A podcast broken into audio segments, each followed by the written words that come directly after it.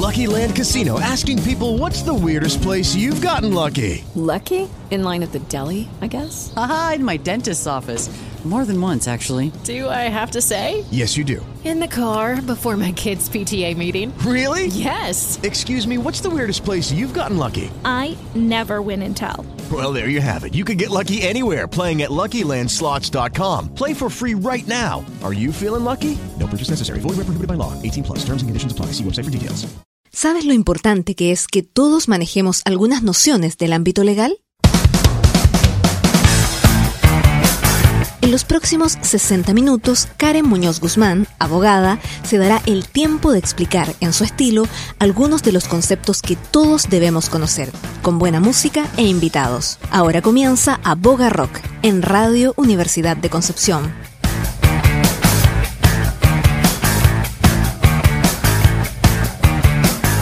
Buenas tardes, ¿cómo están? Bienvenidos a un nuevo episodio de Aboga Rock. Eh, hoy eh, estamos en una semana importante, importante, sobre todo para nosotros que hablamos de normas y hablamos de leyes y que hemos estado durante estos dos años mencionando, ¿cierto? Y viviendo un poco de espectadores este proceso constituyente. Llegamos a un, a un momento crucial y es por eso que hoy vamos a hablar del borrador de la nueva constitución.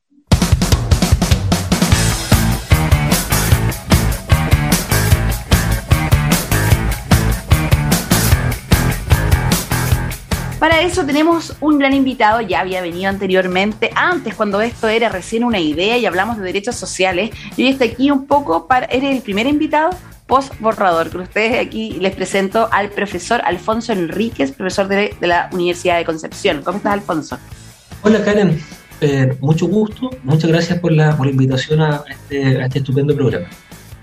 No, gracias a ti por poder venir y por poder ayudarnos. En realidad, la, idea de este programa, que siempre nosotros lo dijimos, se lo dijimos a los auditores, es que cuando ya tuviéramos un texto, ¿cierto? Es momento de hacer nuestra labor, que es bajar esta información a la comunidad de una manera eh, más clara, ¿cierto? Más que nada para informar. Yo siempre abogo por la información correcta, independientemente de la decisión que vaya a tomar cada uno en el plebiscito, pero esto es súper importante que nosotros empecemos a interiorizarnos eh, en, en esta propuesta porque hay varios cambios, ¿cierto?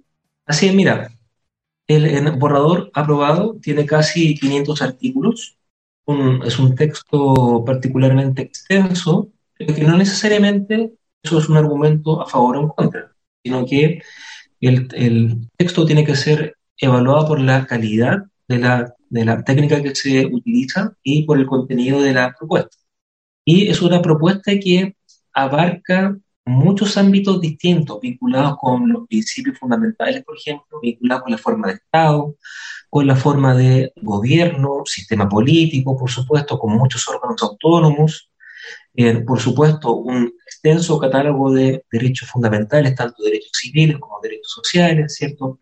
Eh, garantías eh, muy relacionadas con los pueblos originarios, con, con garantías colectivas, por ejemplo, etc. Entonces, es un texto muy interesante para poder analizar, pero a la vez eso que lo hace interesante lo hace también complejo.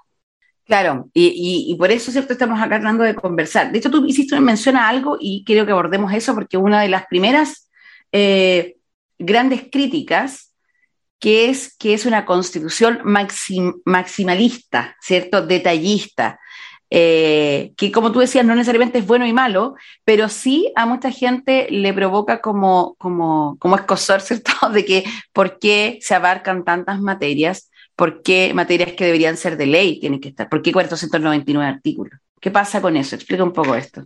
Mira, acá tampoco existe una regla escrita a nivel técnico o a nivel comparado. ¿Qué pasa? Que aquí hay razones que pueden ser tanto jurídicas como razones políticas. Partamos un poquito con las razones políticas. Este proceso eh, tiene un contexto, un contexto de crisis social, una carta fundamental de un sistema que parece no responder a muchas de las demandas de los ciudadanos. Y ese contexto es importante que lo podamos tener presente justamente para entender por qué tanto detalle y precisamente ese detalle podría estar justificado porque es una manera de responder a esa demanda social. Pensemos simplemente un ejemplo, las normas sobre el derecho a la educación. Si uno lo compara con el, con el articulado actual, son artículos muy extensos, son artículos muy complejos con muchos elementos. Y eso puede ser un punto en contra, tal vez, para algunos. Pero hay que verlo también en el sentido de que en esos distintos artículos sobre el derecho a la educación que hablan sobre los principios, sobre el rol público, las obligaciones del Estado, sobre el sistema universitario, por ejemplo, acerca de los profesores, son artículos que de una u otra forma eh, van, van tomando, o sea, son una respuesta frente a esa demanda social. Ese es un ejemplo para mostrar que es una característica que se va eh, viendo en cada parte del borrador. Claro, tienes razón, y yo lo leía en una columna ayer o del fin de semana que se refería a eso, ¿ah? también qué es lo que pasa, tenemos que ver el contexto y nuestra historia. Y la historia también nos demostró que muchas veces eh, se entrampaban también algunas cosas, ¿cierto?, en materia legislativa, no avanzaban, ¿cierto?, no había voluntad política. Entonces, esta fue la manera que tuvo la convención de decir, ok, eh, es tan relevante y ha sido un dolor para la población constantemente que lo vamos a consagrar constitucionalmente para darle relevancia. También es un poco eso, ¿cierto? Sí, mira, por ejemplo, efectivamente existen normas que yo creo que a lo mejor son de rango legal. La referencia a algunas instituciones, a los bomberos, por ejemplo, eh, la forma en cómo está especificado muchos de los derechos colectivos, ciertas materias en orden del, sistema económico, por dar ejemplo simplemente, quizás eh, son muy detalladas y en ese sentido efectivamente pueden ser vistas como normas que limitan al legislador futuro, algo que es una lectura también de este articulado que es tan extenso. Pero yo insisto con, con, esta lectura que más allá de lo bueno o malo que puede hacer eso, que efectivamente cada, cada uno tiene su opinión, hay que, hay que comprender cuál es el contexto. Es un, es un contexto de desconfianza al legislador que precisamente eh, tuvo, tuvo muchos problemas para poder avanzar por razones distintas, muchos problemas para poder avanzar en cuestiones que resultan centrales para la gente. Y la forma de enfrentar eso, bueno o mala, ¿no es cierto? Ese, ese es otro tema, es con un texto que defina a nivel de la Carta Fundamental cuestiones que son centrales. Ya, claro. En el fondo ahí hay que verla desde ese punto de vista y, tienes mucha razón. Ahora, una consulta. Eh, se ha dicho que la comisión, o sea, una vez que esto esté ya cierto o salga de la comisión de armonización, podría reducirse en cantidad de números o extensión. ¿Están así por producto de la fusión de algunas normas o que se haya cierto una edición de algunas? ¿Puede ser eso? Sí, efectivamente, eso es muy, muy seguro que va a ser así. Y existen varias razones. Primero, la, esta comisión va a estar encargada de hacer una, un, orden o sistematizado de las normas, ordenarlas, porque actualmente el borrador está desordenado. Las constituciones, por ejemplo, suelen tener una estructura bastante definida que va cambiando en su contenido, pero suele tener una, primera parte que es el preámbulo, una segunda parte que son los principios, una segunda, una segunda o tercera parte que hace referencia al catálogo de derechos fundamentales, Luego se abre del sistema político, forma de Estado, órganos autónomos y normas transitorias o de reforma a la Constitución. Bueno, eso está desordenado un poco en el borrador y lo que va a hacer y lo, que va a tener que hacer esta comisión es ordenar esos articulados y darle este orden, esta forma. Pero va a tener también otra función importante que es la de identificar normas eh, que son contradictorias o que se repiten, por ejemplo, o artículos que se pueden fundir. Y, esto puede pasar porque hay muchas normas que se, que se aprobaron en comisiones que son distintas, pero que tratan sobre la misma materia. Y lo eh, más probable es que esas normas se terminen por juntar en un solo artículo. Hay algunas normas que quedaron sueltas, por ejemplo, y que perfectamente pueden formar parte de incisos de normas sobre derechos fundamentales. Por ejemplo, hay muchas normas en materia de comunicación, sistema de conocimiento, que perfectamente se pueden juntar como parte de artículos un poco más extensos. La misma norma sobre la educación, que son varios artículos, una eh, forma, por ejemplo, podría ser tener un solo artículo sobre educación con varios números. Sería una forma de reducir mm. también el, el, articulado final de la Carta Fundamental. Así que es bastante probable, de hecho yo diría casi por seguro, que de los casi 500 artículos vamos a bajar el articulado final que se apruebe por la Comisión de Armonización. Ya, eso, eso esperamos. Bueno, eh, en realidad, más que esperamos que sea corta, esperamos que quede bien cierto y armoniosa, como muy bien le da el nombre a la, Constitución. Pero, actualmente, como dato, decir que eh, este borrador sería, eh, todavía no es constitución, pero es el texto más extenso que supera la de India, que es de 448 artículos. ¿ya? algunos expertos, ¿cierto?, dicen que eh, como muy bien contabas tú, eh, esto es tónica de, las constituciones latinoamericanas también, porque la crisis institucional eh, hace que uno necesite ponerlo todo en un texto porque no confiamos en que esto se respete.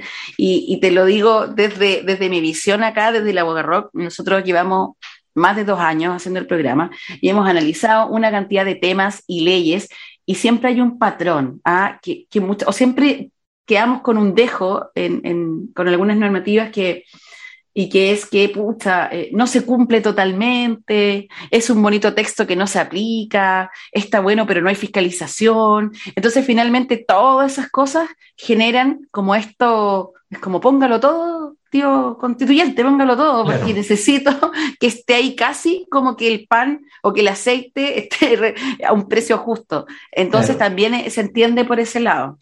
Es que mira, ahí, ahí pasan varias cosas que yo lo suelo comentar bastante. Es, es un poco injusto comprar esta, este borrador con constituciones de hace 50 o 100 años, porque es otro el contexto histórico y es otra la evolución del constitucionalismo también. Hay que, hay que pensar que originalmente una de, de, las, constituciones típicas que se suele mencionar, que es la constitución de Estados Unidos, tiene pocos artículos y originalmente esos artículos hacían referencia solo al sistema político, eh, pero no a la Carta de Derechos Fundamentales, algo que se le agrega después. Entonces, eso es para mostrar que las constituciones que vinieron posteriormente efectivamente van incorporando muchos elementos que originalmente no eran objeto de regulación por parte de las constituciones. Y, temas muy actuales, por ejemplo, temas vinculados con sistemas de conocimiento, con sistemas universitarios que originalmente estaban fuera de las constituciones, ahora suelen incorporarse porque son considerados como temas centrales para un país. Así es. Oye, y Alfonso, eh, respecto a lo mismo, ventajas y desventajas de que esto sea maximalista o que sea tan extenso. ¿Qué, ventaja, qué desventaja le ves y qué ventaja? Mira, una, una de las principales ventajas eh, tiene que ver con que hay esta claridad en torno a cuál es el marco dentro del cual se va a tener que mover el legislador. Eso es un aspecto positivo. Vamos, por ejemplo, a las normas vinculadas con sistema político, con forma de Estado, está muy detallado, muy especificado, y eso es positivo porque en el fondo implica que el legislador poco va a poder innovar quizás en esa materia. Eso es justo de los cambios que se pueden introducir vía, vía eh, reforma. Lo mismo pasa en cuestiones vinculadas con los derechos fundamentales, tanto con los derechos civiles como los derechos sociales, está muy detallado y eso implica que el legislador va a tener que hacer operativo esas promesas. Yo siempre explico que la Constitución puede ser vista como una promesa, va a tener que ser visto como una promesa que va a tener que ser operativa. ¿Cuál es el punto quizás un poco más negativo? La rigidez. Esto, esto significa que muchas, muchas cuestiones que, son, que pueden ser particularmente controvertidas eh, fueron solucionadas a nivel del de, el borrador. Y eso le quita un poco de margen de acción al legislador futuro para ir, para ir introduciendo cambios o para ir adaptando la Carta Fundamental a las nuevas, a las nuevas necesidades que se vayan estableciendo. Claro. Claro, porque al estar ahí, al estar eh, consagrado constitucionalmente, la modificación se hace más difícil. Pero, pero también esto de que, tenga tanto, eh, que sea extensa y comprenda tantas materias, también se agradece, ¿cierto? Porque, porque se ponen, hay muchas cosas que, que, se, que se, como tú decías, las demandas sociales y que finalmente fueron comprendidas en eso. Oye, Alfonso, pero eh, frente a esto, frente a esto, yo creo que hay harto que conversar en lo que viene, sobre todo el tema de la armonización, ¿cierto? O los procesos que, los procesos que vienen, pero porque sin duda hay mucho cambio y el cambio es lo que de repente eh, asusta, ¿cierto? La famosa resistencia al cambio. Y por eso vamos a escuchar una canción que es originalmente de los Beatles, pero yo, vamos a escuchar la versión de Fiona Apple, que es Across the Universe, y que el coro repite muchas veces, nada va a cambiar mi mundo, nada va a cambiar mi mundo, y a veces es como esa necesidad o esa sensación de que no quiero que nada cambie, porque estoy bien así, y a veces es bueno que las cosas sean distintas. Así que nos quedamos con eso, Fiona Apple con Across the Universe aquí en Aboga Words are flowing out like endless rain into a paper cup. They slither while they pass, they slip away across the universe. Pools of sorrow, waves of joy are drifting possessing and caressing me.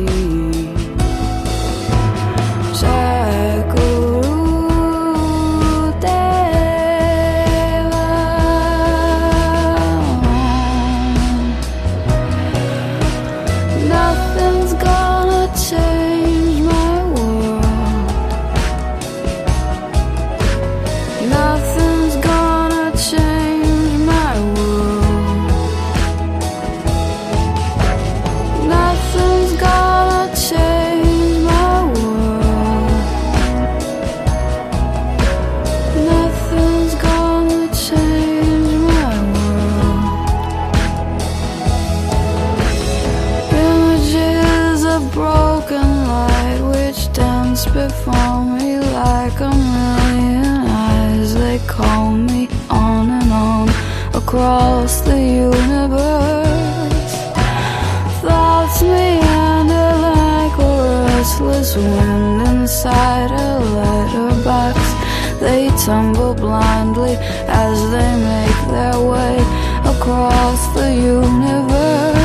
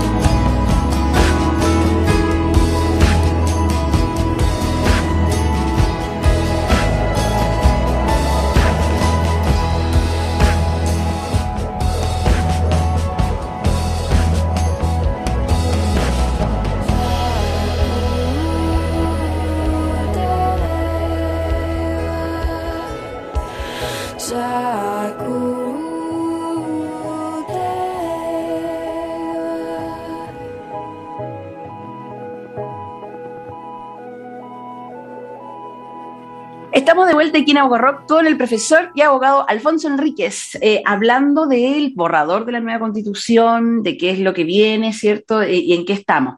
Ya hablamos, ¿cierto?, de esto de que era maximalista, pero que, eh, que vamos a ver qué es lo que pasa una vez que pase por la Convención de Armonización.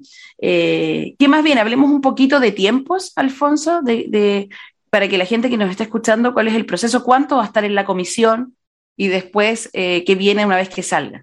Sí, mira, vienen, vienen, en, vienen varias cosas. Hay eh, tres comisiones que van a estar trabajando. Una es la de armonización, una segunda comisión que es muy importante es la comisión de normas transitorias, en la que va a tener que indicar cómo, cómo se va a ir eh, incorporando este nuevo texto dentro de- del ordenamiento jurídico, cuáles son las normas que van a ser compatibles con el borrador, por ejemplo, etcétera.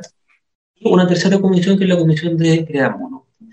Eh, cada una de estas comisiones tiene tiempos, tiene plazos distintos, pero nosotros deberíamos estar pensando ya a mediados de, de junio tener listo el borrador de la nueva Carta Fundamental, porque mucho de lo que se va a trabajar en estas comisiones tiene que ser aprobado por, por el Pleno a su vez.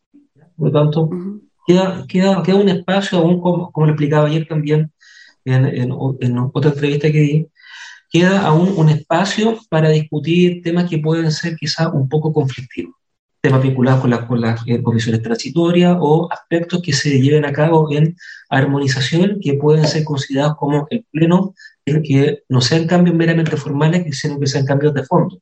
Y eso puede llevar nuevamente a una discusión política, a conseguir votos, por ejemplo. etc.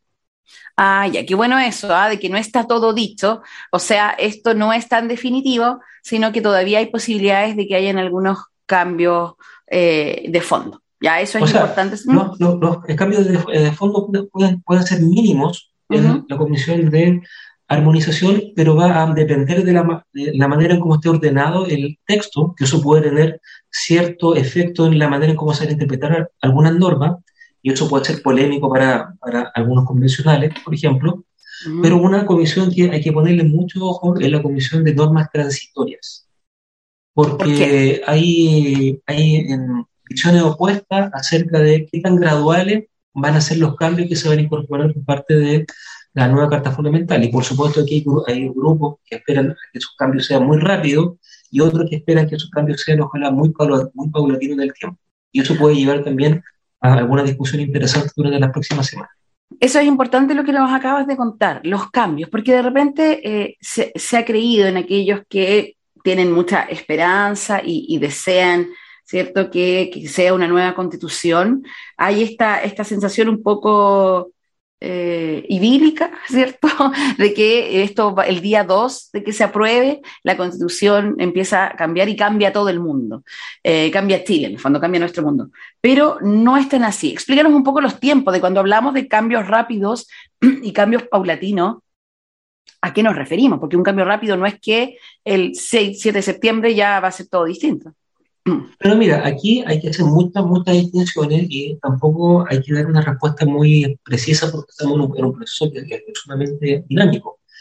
Pero, por ejemplo, en aquellas materias que están vinculadas con el sistema político, eh, lo, lo ideal sería respetar el ciclo político actual. Entonces, Claro. esto significa que de aprobarse este nuevo Congreso de las diputadas y de los diputados, la Cámara de las Regiones, por ejemplo, tendría que empezar a regir en algunos años más. Lo mismo pasa, ¿no es cierto?, con el presidente de la República. Hay que respetar los ciclos políticos que surgieron a, a raíz de las elecciones pasadas. Hay muchas normas que están vinculadas ya no con el sistema político, sino que con derechos fundamentales que van a regir de forma inmediata. Aquellos derechos que tienen que ver con los derechos civiles, con la libertad de conciencia, ciertas garantías procesales, eso, eso eh, probablemente va a tener un efecto inmediato o más o menos cercano a la entrada en vigencia de la nueva Carta Fundamental. Pero hay otros derechos, muchos derechos sociales que van a tener un desarrollo mucho más paulatino. Pensemos en todos los cambios que tienen que ver con el sistema de salud. Como se sabe, una, una de las transformaciones centrales consiste en que la cotización ya no va a ir a, la ISAPRE, sino que va a ir a un sistema público, a un sistema universal. Bueno, eso idealmente ojalá que sea un cambio paulatino para que eh, las, distintas instituciones que tienen un, rol, un rol en esto puedan adecuar sus tiempos, también su infraestructura y su personal. Lo mismo pasa en temas vinculados con, con el sistema de seguridad social, con el derecho a los eh, cuidados. Se establecen cambios importantes, pero esos cambios van a ser paulatinos en el tiempo porque van a demandar, por un lado, que se dicten normas para eso, pero por otro lado también importantes recursos económicos, que es importante también considerar que el Estado tiene que contar con esos recursos para que esa eh, promesa pueda hacerse realmente operativa. Claro, ya, con eso nos queda claro, o sea, ni el cambio más rápido va a ser tan rápido, salvo en materia de derechos fundamentales, ¿cierto? O derechos políticos, que tal vez sí, pero el resto, que son ese, cambio como más profundo, requiere tiempo y, requiere como, como para también bajar la ansiedad, que a veces tanto quienes no les gusta como quienes les gusta eh, esta idea de nueva constitución, eh, esto de la rapidez eh, genera, genera un poco de resistencia. Claro. Pasando un poco, ya, ya sabemos, ¿cierto?, lo que viene. Eh, pasando un poco de eso, metámonos un poco en el, en, el fondo. Ya eh, es cierto que se incorporan, o sea, hemos hablado de cambios, se incorporan nuevos conceptos que ya son conocidos en el mundo, ¿cierto?, del derecho constitucional o en, el derecho comparado en estas materias, y también otros nuevos conceptos que, que son eh, novedosos, ¿cierto?, y que están en, como en, en desarrollo. Entonces, eh, para el mundo leguleyo ya es, es eh, no, es que sea difícil, pero es de, de, estudio. Nos vamos a tener que todo, ¿cierto?, abocar a estudiar claramente. Pero quienes nos están escuchando, más difícil aún es. Entonces, eh, y, esos mismos conceptos y el no saberlo y el escuchar tanta cosa genera polémica, genera confusión. Eh, y yo por eso quiero partir preguntándote primero, ¿cierto?, qué pasa con estos conceptos nuevos. Y por esto, Chile es un Estado social y democrático de derecho, es plurinacional, intercultural y ecológico. Ya en esas poquitas palabras hay varias cosas que eh, hay que explicar, ¿cierto? Mira, en ese artículo que tú mencionas hay tres elementos que son claves. Y daría para, para cada, uno de sus, cada uno de sus elementos da, para un programa entero. Sí. Es un Estado social, plurinacional y ecológico. Eso probablemente sean los cambios más importantes y hay que tener presente que eso no es solamente un principio que está expresado en una parte de la Carta Fundamental o del borrador, sino que es un principio que va tomando cuerpo en numerosas instituciones a lo largo del articulado y en las distintas comisiones. Entonces, eh, Chile se constituye en un Estado social, para explicarlo en términos muy simples, significa en el fondo que el Estado va a asumir un rol importante en la prestación de ciertos servicios sociales, sea directamente o a través de, privados, y el Estado va a tener que asumir un compromiso claro con la reducción de la desigualdad, para explicarlo en, palabras sencillas. Eso va a llevar a eh, participación un poco más activa de lo que actualmente tiene en, en, el ámbito de los servicios públicos o en el ámbito de la economía en términos generales. Ese principio toma toma claramente cuerpo en el catálogo de derechos fundamentales, sobre todo en derechos vinculados con el derecho a la ciudad, con el derecho a la vivienda, con el derecho a la educación, con el derecho a los cuidados, por ejemplo, y en todas las normas que se aprobaron en materia también de sistema económico, que son dos comisiones distintas, pero para explicar un poco que ese principio va eh, tomando cuerpo en distintas partes de la Carta Fundamental. Con la plurinacionalidad, que es un concepto complejo, que ha sido muy, muy discutido, en términos sencillos, eso supone el reconocimiento de el Estado chileno como un Estado que está compuesto por distintas naciones. Distintas naciones. Esto no significa que se ponga en cuestión la unidad del Estado. El Estado sigue siendo uno solo.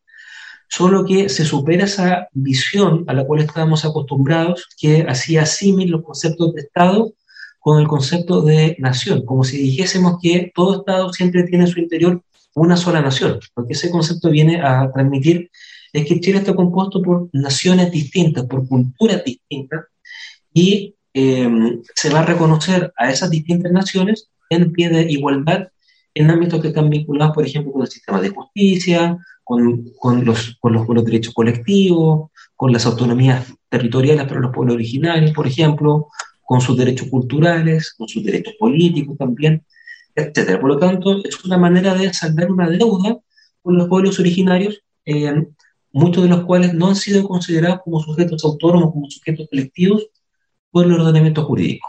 Y como, como lo comentaba hace, un segundo, ese principio toma cuerpo en muchas partes de, la Carta Fundamental, en, en materia de forma de Estado, en materia de, sistema de justicia, en el sistema político, en derechos fundamentales, etc. Y que Chile se constituye como un Estado ecológico constituye un paso muy, muy positivo porque esta constitución se está escribiendo en un contexto de crisis climática y ambiental. Y si bien es cierto, Chile puede hacer poco para acabar con esta crisis a nivel mundial, porque es una crisis que para su solución tiene, tiene que lograr el acuerdo de muchos países, especialmente de los grandes contaminantes, las grandes potencias. Pero Chile como una eh, nación aparte puede eh, avanzar dentro de, de, de, su territorio y una de las maneras en las que puede avanzar es construyendo una, una constitución ecológica. Y eso, y eso toma cuerpo, a su vez, en muchas normas que se, que se aprobaron en materia de derechos ambientales, ciertos derechos al ecosistema, en una institucionalidad que está encargada de garantizar efectivamente esos deberes, esas, esas obligaciones, y en cuestiones que están vinculadas con la ordenación territorial, con la forma de Estado, por ejemplo, etc. Excelente, un resumen que nos hiciste, porque de verdad son temas tan complejos eh, que son dignos de analizar el programa, así que podemos ir, vamos a profundizar en otros capítulos. Pero me voy a quedar con de esos tres principios, ¿cierto?, características de este Estado, eh, con el plurinacional. Yo ayer veía Twitter, yo dije, para prepararme para este eh, episodio, voy a ver el clamor, la temperatura de las redes sociales, un poco para ver qué es lo que pasa. Y lo que más polémica genera esto plurinacional, veía un tuit de alguien que decía, no saben eh, en lo que se están metiendo, eh, se van a generar guerras internas, guerras civiles. Eh, se hablaba de, de hecho, quiero, quiero hacer un paréntesis y, y fui a la definición de la RAE, porque esto de las naciones no está tan claro. Entonces la gente decía, es que vamos a tener guerras internas. Y yo dije, bueno, ¿qué dice la RAE? Que es una nación. Y dice que es un conjunto de personas de un mismo origen y que generalmente hablan un mismo idioma y tienen una tradición común. Que, cierto, está coherente con lo que tú nos dijiste y con los pueblos originarios que habitan en nuestro país. Entonces yo dije, ah, pero aquí se hablaba y había un hilo tremendo, una cantidad de miles de mensajes donde se discutía eh, lo terrible que era que fuera plurinacional y las guerras que se iban a dar. Y quiero que me responda esto después de la canción, porque requiere, ¿cierto? Eh, descansemos un poco y después nos vamos a ir de lleno con esto de Estado plurinacional. Pero tú nos vas a presentar la canción que vamos a escuchar ahora, Alfonso. Ya, es de un grupo de la zona, Los Bunkers, y es un tema que me gusta mucho. Ven aquí.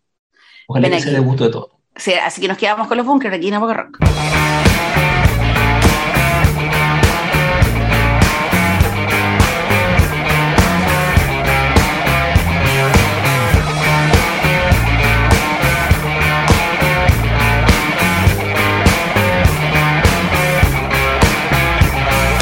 Si no hay nadie a quien quieras hablar por esta noche, llámame.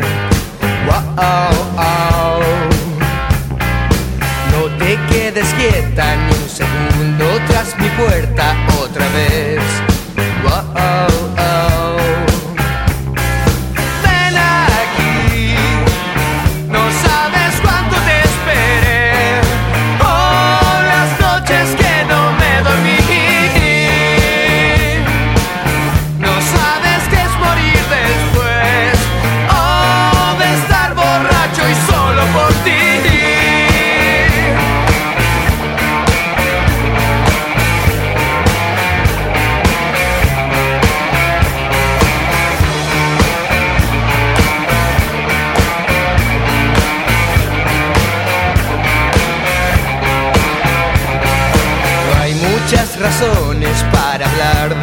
Que pueda suceder esta vez.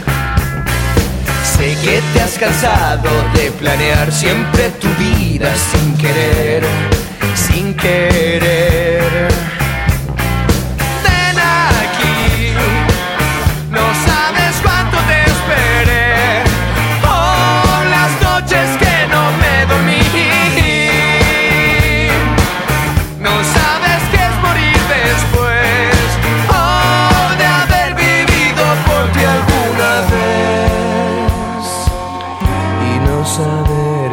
Sé, antes del amanecer, y yo no sé perder.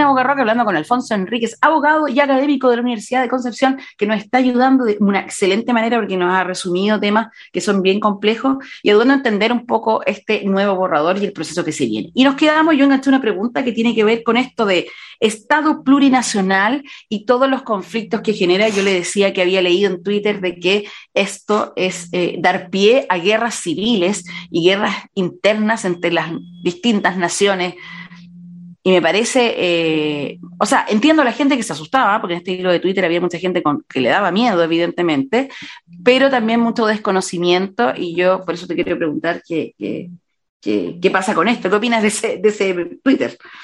Sí, mira, quizá en primer lugar indicarte que las dudas frente a este tema son entendibles. O sea, yo entiendo que la gente tenga dudas, tenga un cierto temor, especialmente algunas personas que viven en ciertas zonas del país, frente a este tipo de declaraciones. Y aquí lo, uno que pueda, lo que uno puede hacer es, es tratar de explicar cómo, cómo, en- cómo se ha entendido esto. Es imposible tener una, una bola de cristal para, poder- para predecir qué es lo que va a pasar a futuro, por supuesto. Pero uno tiene una cierta idea de, de qué es lo que se trata de esto y qué es lo que podríamos esperar quizás a futuro.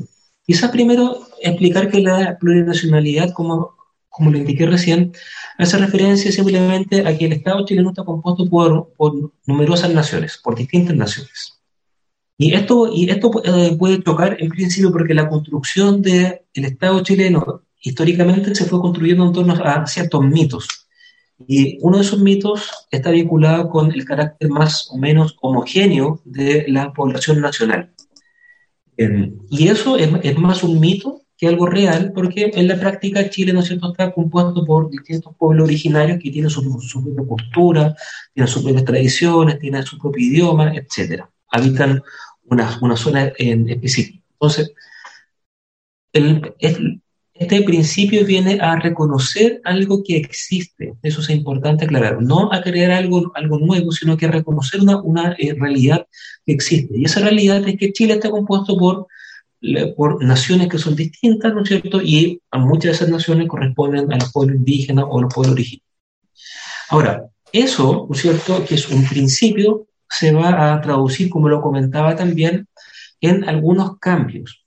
Y hay dos o tres cambios que a lo mejor son los que han ocasionado un poco más de ruido. El primero en materia de sistema de justicia, con el pluralismo jurídico. Ahora, ¿qué pasa? Que en estricto rigor, para poder explicarlo de una manera sencilla, aquí lo que nosotros vamos a tener son distintos sistemas de justicia, que son lo formal, pero en la práctica lo que vamos a tener es un sistema, que es el sistema que nosotros conocemos, ¿cierto?, de justicia, pero subsistemas eh, que van a ser propios de los originarios, a los cuales se les va a dar cierto reconocimiento. Ahora, será el legislador quien deba dictar las normas que eh, concreten estos sistemas jurídicos, porque tampoco está especificado mucho en la Carta Fundamental, solo se establece el principio. Entonces, ¿qué es lo que iba a decir esa legislación? Por ejemplo, ¿cuáles son las materias en las cuales se va a poder recurrir a este derecho indígena? ¿Quiénes lo van a poder hacer? ¿Cuál es su ámbito territorial? Etcétera. Entonces, tampoco es una transformación tan grande porque en distintos países existe este eh, reconocimiento a el derecho de sus respectivos pueblos originarios y un, reconocimiento que, si bien puede no estar en sus constituciones, sí tiene un reconocimiento con rango legal. Por lo tanto, tampoco es una transformación que tendría que ser tanta y mucho de esto va a ser desarrollado por el legislador. El otro punto importante también es el establecimiento de esta autonomía de los pueblos originarios, que van a funcionar como especie de comuna, como el, comuna de los pueblos originarios. Y ahí un tema que yo en, concuerdo que puede ser un poco conflictivo, que está vinculado con la restitución de las tierras. Pero aquí hay que tener presente que Chile ha suscrito distintos tratados internacionales, uno en particular que es importante es el convenio 169 de la OIT, y en ese convenio se establecen obligaciones eh, que son actualmente vigentes para el Estado chileno sobre la restitución de tierras, sobre el territorio indígena, sobre las tierras indígenas. ¿Qué es lo que pasó con el borrador? Lo único que se hizo, con, en algunos cambios, eso sí, pero lo único que se hizo fue concretar o hacer explícito en el borrador de la Constitución obligaciones internacionales que ya están vigentes para el Estado chileno. Y esas obligaciones apuntan a que la restitución de tierras es una de las formas de reparar esta deuda que nosotros tenemos con los pueblos originarios.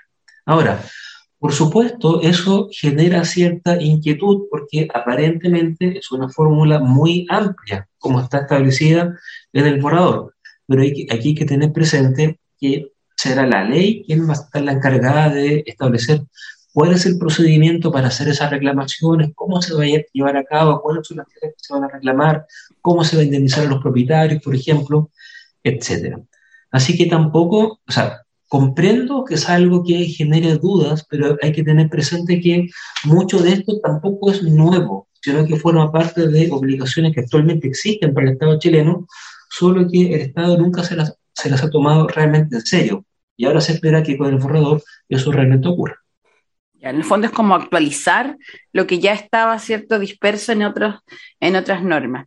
Eh, claro, es, conflictivo y es, entendible que, genere, ¿cierto?, como eh, temores o, o cuestionamientos. Eso tú decías que, por ejemplo, los pueblos originarios van a estar asentados o van a estar eh, señalados como comunas administrativamente, en el fondo eso sería, mm, todavía no lo sabemos, pero, pero la idea es, podría ser como nuevas eh, comunas dentro de una región con un territorio asignado.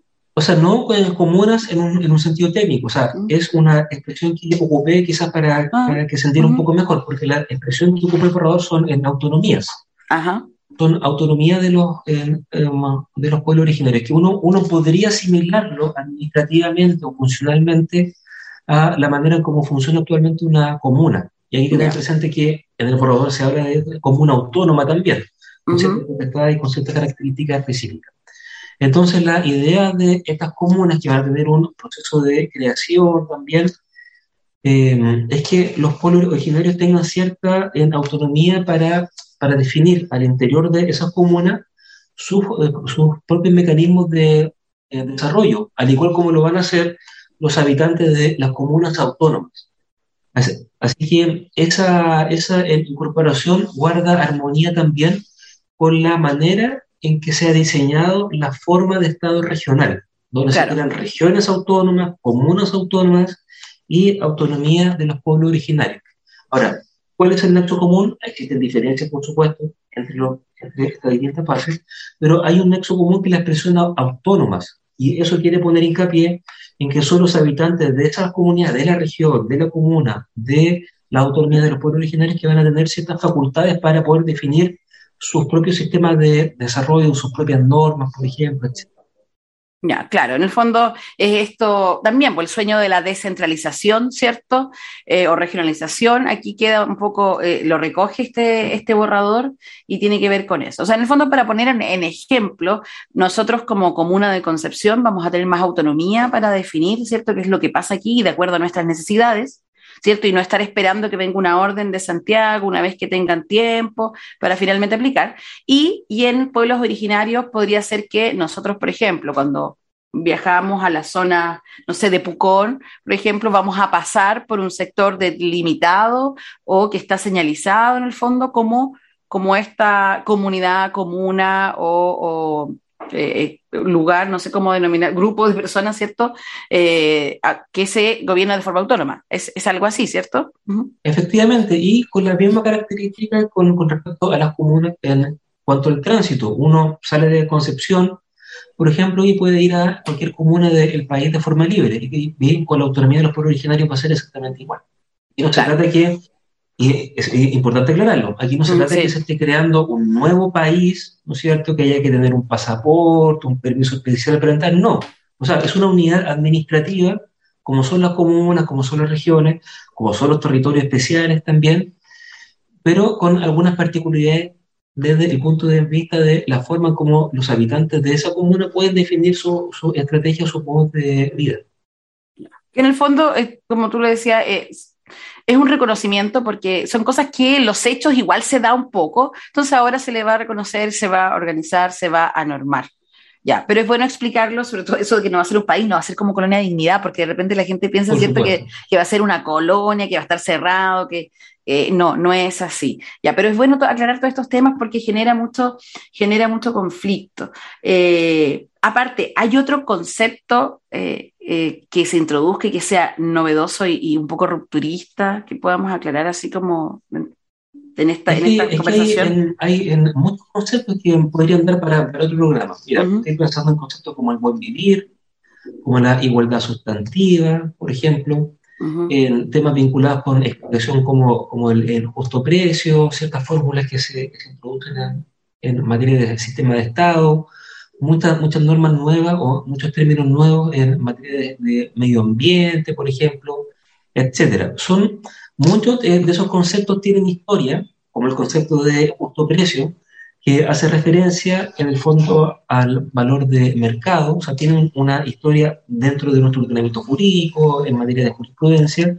y en otro concepto que son un poco más nuevo, como el concepto de eh, buen vivir, que se toma de algunas constituciones, ¿no es cierto?, de nuestro continente, pero que tiene también un cierto desarrollo doctrinario, dogmático, que tampoco tendría que causar tanta dificultad su comprensión.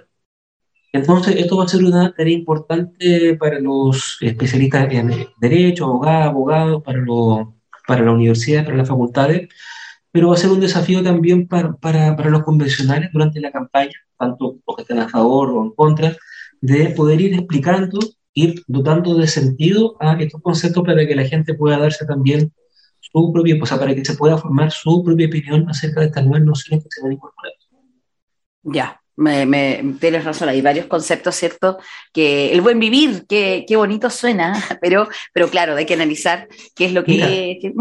Ese, ese, ese el, concepto es particularmente interesante y en alguna medida viene a reemplazar la noción de bien común que nosotros encontramos en la en actual. ¿Cuál es la diferencia o ¿Cuál es el énfasis? ¿Qué, pasa? Que el concepto de buen vivir es un concepto a su vez complejo, que tiene varias formas de, entenderlo. Hay algunos especialistas que hablan que hay cinco formas de entender al menos el, buen vivir, pero es un concepto que si uno lo quiere explicar de forma simple, va a aludir a la, a la relación de armonía que debe existir entre los distintos habitantes del país, pero entre los habitantes y los ecosistemas y entre las personas que actualmente viven y, las, y las generaciones futuras. Esto es particularmente importante porque una característica que atraviesa el texto de la Carta Fundamental en temas vinculados, por ejemplo, con el medio ambiente es justamente la preocupación por garantizar los derechos de las generaciones futuras. Entonces, la idea de buen vivir pone énfasis en que, la, en que los modelos de desarrollo tienen que estar pensados no solo para satisfacer nuestras necesidades actuales, sino que mantener los, ecosistemas en una relación de equilibrio para que sirvan también a las generaciones futuras. Entonces es un concepto muy, muy interesante y que atraviesa también la Carta Fundamental en varios de sus artículos, sobre todo en materia vinculadas con el medio ambiente. Gracias, Alfonso. Mira, nos han quedado claros varias cosas ya eh, pre preliminarmente, porque estamos recién, ¿cierto?, en este camino que, en estos meses va a ser arduo, ¿cierto?, de, de, poder entender la labor, ¿cierto?, tanto de los convencionales como de, como tú decías, de los académicos o, o del Estado incluso, ¿cierto?, cómo, cómo vamos a poder entender y comprender eh, este texto que hoy tenemos. Pero agradezco desde ya todo lo que nos has contado y que nos ha aclarado. Sin duda, esto da, es como, es como el spoiler, ¿cierto? Porque sin duda hay temas que dan para programas completos, así que te dejamos invitado desde ya para que, lo, para que profundicemos en algo más adelante y, y te agradezco que hayas venido. Así que te dejo palabras para ah, consejos. ¿Qué le aconsejarías a quienes están escuchando hoy y que están un poco perdidos y ven estos 499 artículos y dicen, ay, no sé, consejo? Mira, eh, por supuesto, informarse, informarse porque hay mucha, mucha información falsa, tanto a favor como en contra, eso, eso, eso hay que decirlo, mucha información falsa que está circulando. El, el, mejor, el, el, mejor, consejo es acudir directamente a la fuente, así como uno, uno le dice a los estudiantes que estudien el apunte, pero que cuando se hagan referencia a los artículos, vayan directamente al Código Civil, ¿cierto? Eh, es el mismo consejo. Vayan directamente a la fuente, busquen el articulado, si es que efectivamente ese derecho fundamental o ese punto está regulado de la forma en cómo se expresa por parte de los medios de comunicación. Porque ahí uno se puede encontrar con sorpresas, y yo me he encontrado con varias sorpresas de incluso algunos convencionales que difunden información que no, que, que no digamos que es falsa, pero es inexacta porque si uno va a la fuente, encuentra que la redacción está expresada en términos distintos. Entonces, el principal consejo es acudir a la fuente y ojalá informarse a través de, medios oficiales. Hay varios medios, ¿no es cierto?, que están informando de, manera objetiva, imparcial. Aquí en la Universidad de Concepción nosotros tenemos una propia iniciativa que es Foro Constituyente UDEC, donde hacemos actividad informativa en comunidad y la idea es que cada uno pueda formarse su propia opinión para que el voto, el día del plebiscito, sea realmente informado. Así es, muchas gracias por esos consejos, Alfonso. Agradezco que hayas venido a este programa y, eh, como te decía, te repito, invitado, invitadísimo para próximamente hablar de algo en profundidad. Ya, yo me, por mi parte, me despido de todos aquellos que estuvieron atentos al programa y no se preocupe que vamos a estar hablando de esto de aquí varios capítulos más para poder eh, cumplir con esta labor de informar. Así que me despido, Alfonso, que estés muy bien y eh, a todos los auditores, muchas gracias. Nos escuchamos el próximo jueves a las 19 horas aquí en Radio Universidad de Concepción. Chao.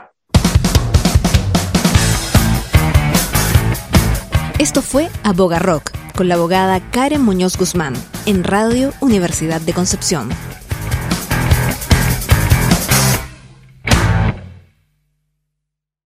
With the Lucky Land slots, you can get lucky just about anywhere.